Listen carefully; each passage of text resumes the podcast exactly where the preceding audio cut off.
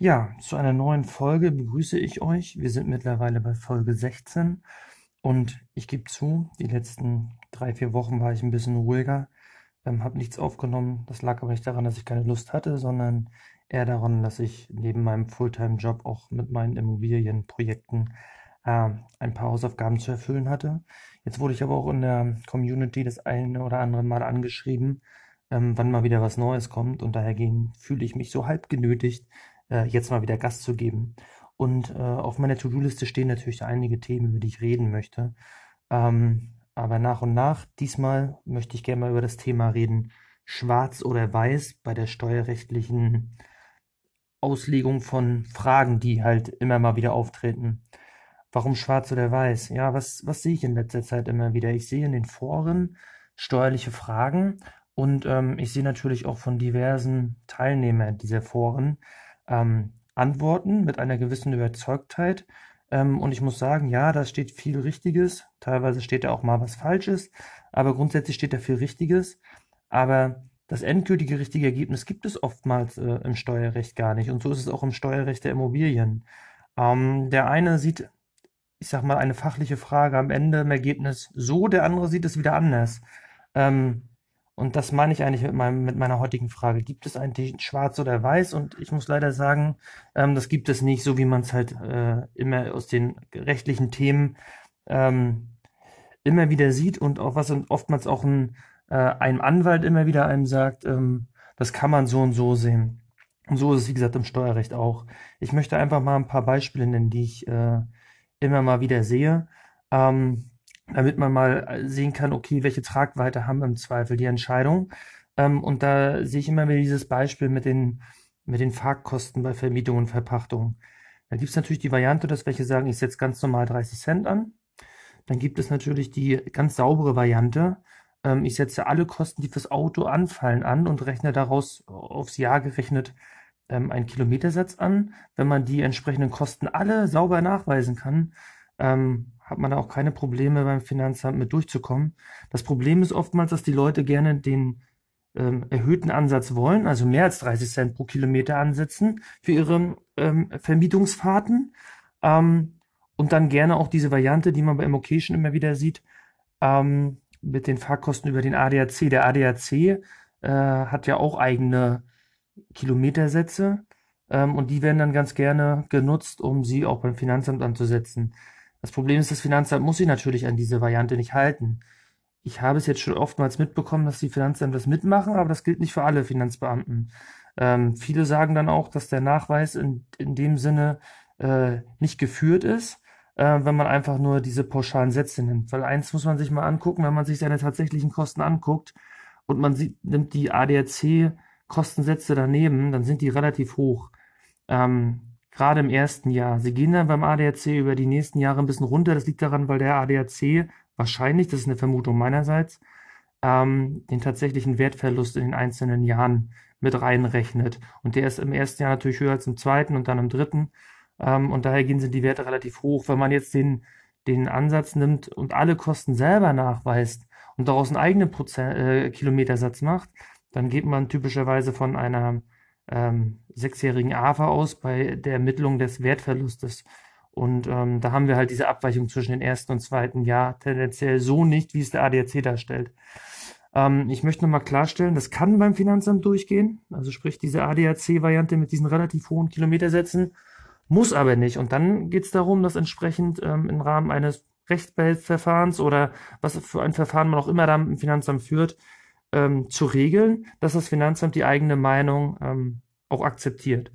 Und das meine ich mit, man muss da vielleicht dann auch den Mittelweg finden. Und ähm, da sieht man mal wieder, es gibt halt kein Schwarz und kein Weiß. Entscheidend ist am Ende, wie man gewisse Sachverhalte ordentlich steuerrechtlich begründet, um sie dann auch durchzukriegen. Nächstes Beispiel. Ich habe mir einfach mal so drei, vier aus dem Immobilienbereich rausgesucht, um euch zu zeigen, ähm, dass halt eine exakte steuerliche ähm, ähm, Rechtslage herauszufinden nicht immer so einfach ist und man da im Zweifel auch bei zwei Beratern auf zwei verschiedene Ergebnisse kommen kann. Zweites Beispiel von mir ist diese drei Objektgrenze.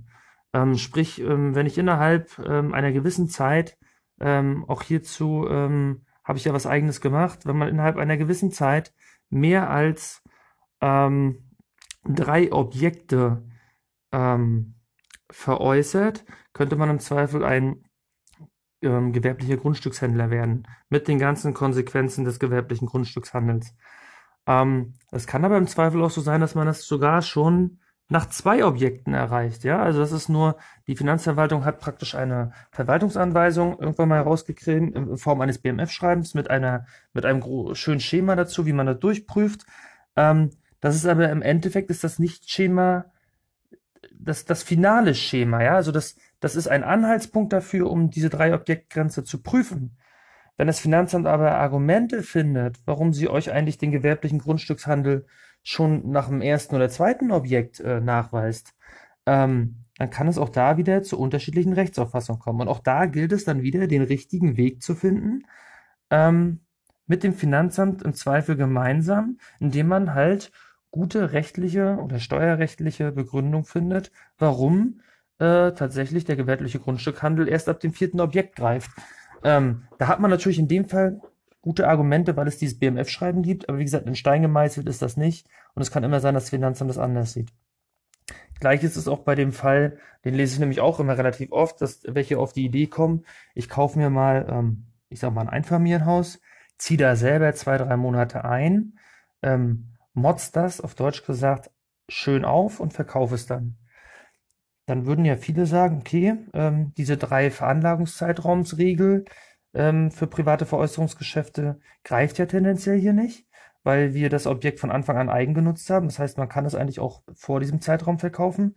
Wenn aber die ähm, äußeren Umstände dafür sprechen, dass es von vornherein geplant war, dass ich den, den Eigennutz eigentlich nur habe, um das Ding aufzumotzen, um dann mit Gewinn zu verkaufen, könnte das auch von Anfang an dazu führen, dass es ein privates Veräußerungsgeschäft äh, wird. Ähm, und dahergehend ähm, ist auch hier wieder unterschiedliche Auffassungen gegeben, nämlich die Auffassung des Steuerpflichtigen, der natürlich sagt Eigennutz, äh, steuerfreier Verkauf und die Seite des Finanzamts steuerpflichtiger Verkauf. Und auch da muss man wieder Argumente finden. Auch hier sieht man wieder, es gibt kein Schwarz oder kein Weiß. Noch vielleicht ein kleines letztes Beispiel, um das dann irgendwie abzukürzen, ist der Fall AFA. Klassischer Fall AFA, also sprich Abschreibung, ähm, orientiert sich ja äh, in der Regel ähm, mit zwei Prozent ähm, am äh, den Gebäudeanschaffungskosten ähm, und orientiert sich dann am ähm, Paragraph 7 des Einkommensteuergesetzes. Aber auch da gibt es ja die Möglichkeiten zu sagen, ich erhöhe die AFA durch irgendwelche äußeren Umstände. Ähm, das Finanzamt will da ganz gerne dann ein, ein Sachverständigengutachten sehen. Ähm, Oftmals ist es aber so, dass natürlich der Steuerpflichtige dieses Gutachten sich sparen will, weil das natürlich auch Geld kostet. Und auch da sind natürlich dann die Argumentationswege so zu wählen, dass man dieses Gutachten umgeht und trotzdem die AFA erhöht. Ähm, ich selber führe auch gerade einen Einspruch äh, mit dem Finanzamt und ähm, das ist relativ ähm, umfangreich dann in der Begründung, die man führen muss, um das Gutachten zu umgehen. Was dabei rauskommt, weiß ich nicht. Ich werde später mal darüber berichten. Aber wie gesagt, wenn man, wenn man gute Argumente hat, wird man im Zweifel das Finanzamt davon überzeugen können, ähm, dass äh, man im Zweifel vielleicht auch eine höhere AFA kriegt. Auch wenn ich an dieser Stelle mal klarstellen möchte, dass AFA ein spezielles Thema ist, wo man besonders kämpfen müsste, um überhaupt von dieser klassischen 2% äh, Abschreibungsregel wegzukommen. Aber ich sage nicht, dass es ausgeschlossen ist. Ja, nur damit man einfach mal die Tragweite sieht, ähm, auf welcher Grundlage man eigentlich am Ende eine steuerliche Argumentation führt. Grundsätzlich gibt es ja das Gesetz. Ja, das Gesetz steht über allem. Im Gesetz ist geregelt, wie im Zweifel Fälle auszulegen sind. Das Gesetz ist aber sehr, sehr grob. Das heißt, ähm, im, im Gesetz ist nicht jeder Einzelfall geklärt. Das heißt, wenn man aus dem Gesetz heraus nicht die Lösung für sein Problem finden kann, und das ist aus meiner Sicht in 95 Prozent der Fälle übrigens so, ähm, also der Spezialfälle, ne? nicht der Standardfälle, aber die Spezialfälle wird man meistens aus dem Gesetz nicht rauslegen. Dann geht es am Ende darum, wie lege ich das Gesetz aus? Und im Zweifel legt das Finanzamt das Gesetz anders aus als der Steuerberater oder der Steuerpflichtige. Das Finanzamt wird dabei aber noch unterstützt vom BMF, also vom Bundesministerium für Finanzen. Dieses wiederum ähm, ähm, bringt als oberste Verwaltungsbehörde regelmäßig Schreiben heraus, sogenannte BMF-Schreiben. Und in diesen BMF-Schreiben legt das BMF dar, wie es das Gesetz auslegen möchte, begründet das im Zweifel auch und gibt diese BMF-Schreiben dem Finanzamt an die Hand. Auf der Grundlage weiß dann das Finanzamt, okay, unsere oberste Behörde möchte ganz gerne, dass wir das Gesetz, was nicht eindeutig ist, so und so auslegen. an dieses BMF-Schreiben müssen wir uns als Steuerpflichtige oder Steuerberater aber nicht ähm, halten. Und wenn es offensichtlich ähm, Unfug ist, was da geschrieben wird, würde ich mich erst recht nicht daran halten und dagegen wehren. Klassisches Beispiel dafür ist aus meiner Sicht das äh, BMF-Schreiben, was immer regelmäßig aktualisiert wird, mit dem ähm, mit diesem Excel-Tool, wo man Grund und Boden und Gebäudeanteil aufteilt. Ähm, da muss sich natürlich die Finanzverwaltung auch halten. Ähm, ich selber bin ja ein totaler Gegner von, von diesem Tool, weil aus meiner Sicht dieses Tool in Anführungsstrichen gesagt Schrott ist, weil da so viele angreifbare Punkte drin aufgegriffen werden. Dazu habe ich ja auch schon mal einen eigenen Podcast gemacht, den ich hier natürlich gerne mal empfehlen möchte. Ja, was gibt es noch, was eigentlich, was man als Begründung heranziehen kann? Ähm, oftmals führen steuerpflichtige Verfahren beim Finanzgericht. Ähm, Wenn es dann sogar noch weitergeht, das nächsthöhere Gericht ist der Bundesfinanzhof. Ähm, und auch diese Urteile kann er im, im, im Zweifel äh, für sich, wenn sie passen, heranziehen. Man muss sich vorstellen, das Finanzamt wird natürlich immer Urteile suchen, die zu ihren Gunsten sind, um ihre Rechtsauffassung durchzudrücken. Oftmals gibt es aber auch Urteile, die genau das Gegenteil sagen, ähm, weil im Zweifel ein anderer Senat entschieden hat, der wiederum Themen ganz anders sieht. Selbst bei, bei den Gerichten sind sich oftmals die Senate, ähm, die für gewisse Themen zuständig sind, äh, gar nicht einig und entscheiden äh, widersprüchlich, wenn man sie mal, wenn man mal beide Urteilswege nebeneinander legt. Ähm, und auch da muss man natürlich das Beste für sich selber als Steuerpflichtiger finden. Und dann stehen am Ende im Zweifel zwei Urteile gegeneinander und dann guckt man mal, welche Argumente stärker sind. Wichtig ist natürlich, dass man niemals ähm, Urteile heranführt, ähm, die zu Ungunsten von einem selber sind, sondern sich immer die besten Urteile für sich selbst heraussucht. Ähm, aber auch da muss man wissen, dass ähm, im Normalfall ist es so, dass die spätestens die BFH-Urteile von der Finanzverwaltung übernommen werden oder sie dazu veranlassen, vielleicht nochmal in der Gesetzes, im Gesetzestext äh, nachzuarbeiten und äh, Sachen zu verbessern, damit entsprechende Urteile nicht mehr zustande kommen. Oftmals ist es aber auch so, dass im Zweifel nicht Anwendungserlasse äh, erlassen werden. Äh, das heißt, ähm, die Finanzverwaltung sagt explizit, dieses BFH-Urteil werden wir so nicht anwenden. Ähm, Gibt es natürlich auch Begründung für, warum sie es machen. Ähm, auch das muss man bedenken. Was auch mal ganz interessant ist, das machen viele gar nicht, ähm, in die entsprechenden Gesetzesbegründungen gucken. Das heißt, ähm, der, ähm, der Gesetzgeber erlässt ja ein Gesetz und ähm, bevor er das erlässt, gibt es entsprechende Begründungen, wo dann drin steht, warum wollen wir dieses Gesetz genau so formulieren, wie wir es jetzt machen, was ist der Beweggrund, auf welcher Grundlage, was hat, äh, was hat äh, den Anlass gegeben, ähm, das genau so zu begründen. Und oftmals findet man in der Begründung auch ähm, Argumente, die einem später gegenüber der Finanzverwaltung helfen können, um gewisse ähm, ja, Themen durchzukriegen, die, die, die das Finanzamt im Zweifel äh, zu unseren Ungunsten beziehungsweise anders sieht. Womit auch viel gearbeitet wird, sind Kommentare. Kommentare, ähm, ja, ist eigentlich nichts, woran man sich grundsätzlich halten muss. Das sind eigentlich so gesehen, ähm, ich sag mal, so eine Art wie, soll ich das nennen? Lehrbücher vielleicht kann man so, so leicht, äh, vielleicht sagen, obwohl es keine klassischen Lehrbücher sind. Da gibt es Kommentatoren, äh, anerkannte steuerliche Persönlichkeiten, im, im, im Zweifel zum Beispiel ehemalige äh, Richter von Finanzgerichten, im Zweifel irgendwelche Personen, die äh, aus der Wirtschaft stammen, ähm, die ähm, ihre Meinung zu den einzelnen Gesetzespassagen schreiben. Und ähm, da gibt es praktisch zu jedem Rechtsgebiet, also weiß ich, Grunderwerbsteuer wäre ja hier unser relevantes Rechtsgebiet, Einkommensteuerrecht ist relativ ähm, wichtig hier, vielleicht auch noch Gewerbesteuer und, und, und, und, und Grundsteuer. Es gibt diverse, natürlich diverse Rechtsgebiete, die uns als Immobilieninvestoren betreffen. Und da ist es so, dass es zu jedem ähm, Rechtsgebiet diverse Kommentare gibt. Und da ist es dann auch so, dass es natürlich, dass es sich zur Einkommensteuer gibt es dann ich weiß es gar nicht genau. Gibt es 10, 20 Kommentare? Ich, ich, ich habe keine Ahnung, wie viele Kommentare es gibt, aber meistens gibt es die zwei, drei Standardkommentare. Also die, die eigentlich jeder immer wieder liest, wo auch die Autoren ein, eine gewisse Reputation haben und auch deren Meinung in der, in der, in der Steuerfachliteratur äh, anerkannt ist. Teilweise sogar von den Finanzämtern, weil auch die ähm, begründen manchmal mit entsprechenden Kommentaren, aber natürlich auch von Seiten der Steuerberater. Und äh, diese Kommentare beruhen äh, dann oftmals auch wiederum auf, aus eigener Meinung, aber auch aus der ständigen Rechtsprechung der Vergangenheit. Ähm, Im Zweifel werden da auch die BMF-Schreiben mit herangezogen. Und mit diesen Kommentaren kann man auch arbeiten. Und da habe ich immer so, also mein Ansatz ist immer, nimm dir am besten den, den gängigsten Kommentar, mit dem jeder arbeitet. Das ist zum Beispiel ähm, der Ludwig-Schmidt-Kommentar am Einkommensteuerrecht. Ja? Ähm, das ist so ein, so ein, so ein, ein oranges äh, Exemplar in der Handausgabe.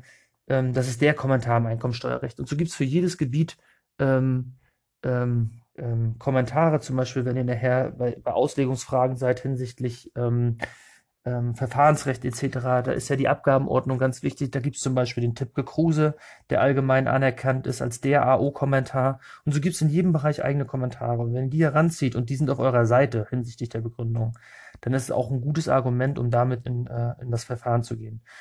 Manchmal ist es aber auch so, da hat sich eine zu gewissen Themen, gerade wenn sie neu sind, noch gar nicht geäußert. Und da hat man vielleicht auch eigene Ideen, die man heranbringen will. So wie ich das jetzt äh, selber in meinem Fall mit der AFA mache, da habe ich nicht sonderlich viel gefunden, ähm, habe aber selber natürlich ein, ein wirtschaftliches Verständnis und versuche das jetzt im Rahmen meiner Begründung ähm, zur Erlangung der erhöhten AFA, ähm, einer erhöhten AFA, ähm, die Begründung einfach mit einzubeziehen, die, die Ideen, die ich jetzt habe. Wichtig ist halt, ähm, ähm, dass man sich einfach klar machen muss, es gibt immer mehrere Meinungen im Steuerrecht. Es gibt meine Meinung, es gibt die vom Finanzamt, im Zweifel gibt es auch noch eine dritte, vierte Beratermeinung, ähm, weil wie gesagt, das, das Gesetz gibt oftmals nicht genug her und ähm, dann kann man diverse Argumentationsketten führen und ähm, die führen nicht immer zum gleichen Ergebnis. Am Ende muss ja jeder für sich das versuchen, das beste Ergebnis rauszuholen und das auch entsprechend zu begründen. Ja, jetzt muss man noch mal sehen, wie geht eigentlich so ein Steuerberater daran? Also wenn ihr jetzt zum Beispiel zum Steuerberater geht und der soll euch jetzt ähm, vertreten, dann ist natürlich das Wichtigste für den, alles, was der begründet, muss legal bleiben. Ja, also er darf nicht irgendwie in das Thema Steuern, etc. kommen. Ähm, aber ganz wichtig ist, es muss natürlich auch verhältnismäßig sein. Ähm, bei den entsprechenden Begründungen darf man sich natürlich sein Verhältnis zum Finanzamt nicht kaputt machen. Da muss man, ich sag mal, dem, dem Finanzbeamten immer noch in die Augen schauen können, ähm, ist meine Meinung, weil im Zweifel be bearbeitet mich der äh, noch jahrelang und ähm, gerade wenn ich äh, mehrere Immobilien kaufen möchte, dann bin ich auch auf das, ähm, den, den guten Willen des Finanzbeamten angewiesen, damit ich die Fälle auch in Zukunft durch gut durchkriege und nicht ständig in irgendwelchen Rechtsverfahren oder vielleicht noch Gerichtsverfahren äh, sitze. Ähm, das ist ganz, ganz wichtig. Na klar sollte der Steuerberater immer das Beste rausholen.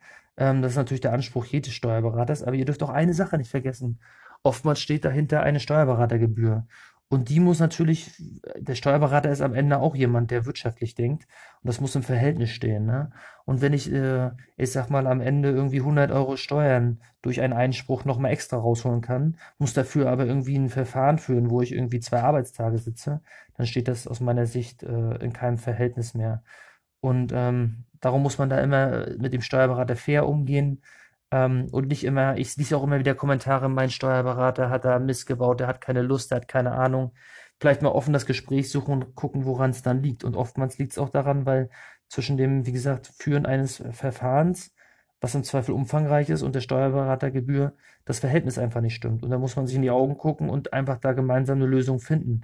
Im Zweifel probiert es der Mann dann vielleicht auch mal selber und kriegt vom Steuerberater nur erstmal die Ideen ähm, zeitaufwendig wird es am Ende, wenn man lange Schreiben aufsetzt, ne? die im Zweifel nicht anerkannt werden, wo man nochmal nachbessern muss. Ähm, so, so ein Einspruch, sage ich mal, im Immobilienbereich, wo man eben mal drei Seiten schreibt, den schreibt man mal nicht mal eben in 20 Minuten, sondern ähm, das ist ja nicht nur Text, sondern das ist auch sehr, sehr viel Lesen. Ja, also wie gesagt, äh, abschließend möchte ich eigentlich nochmal klarstellen, wo wir auf das Thema Schwarz und Weiß, die Eingangsfrage zurückkommen. Es gibt kein Schwarz und kein Weiß. Es gibt ganz oft den Mittelweg. Ähm, es gibt kein richtig oder falsch. Ne? Also äh, am Ende gibt es einfach nur die perfekt gute Begründung für mein Ergebnis, was ich erreichen möchte.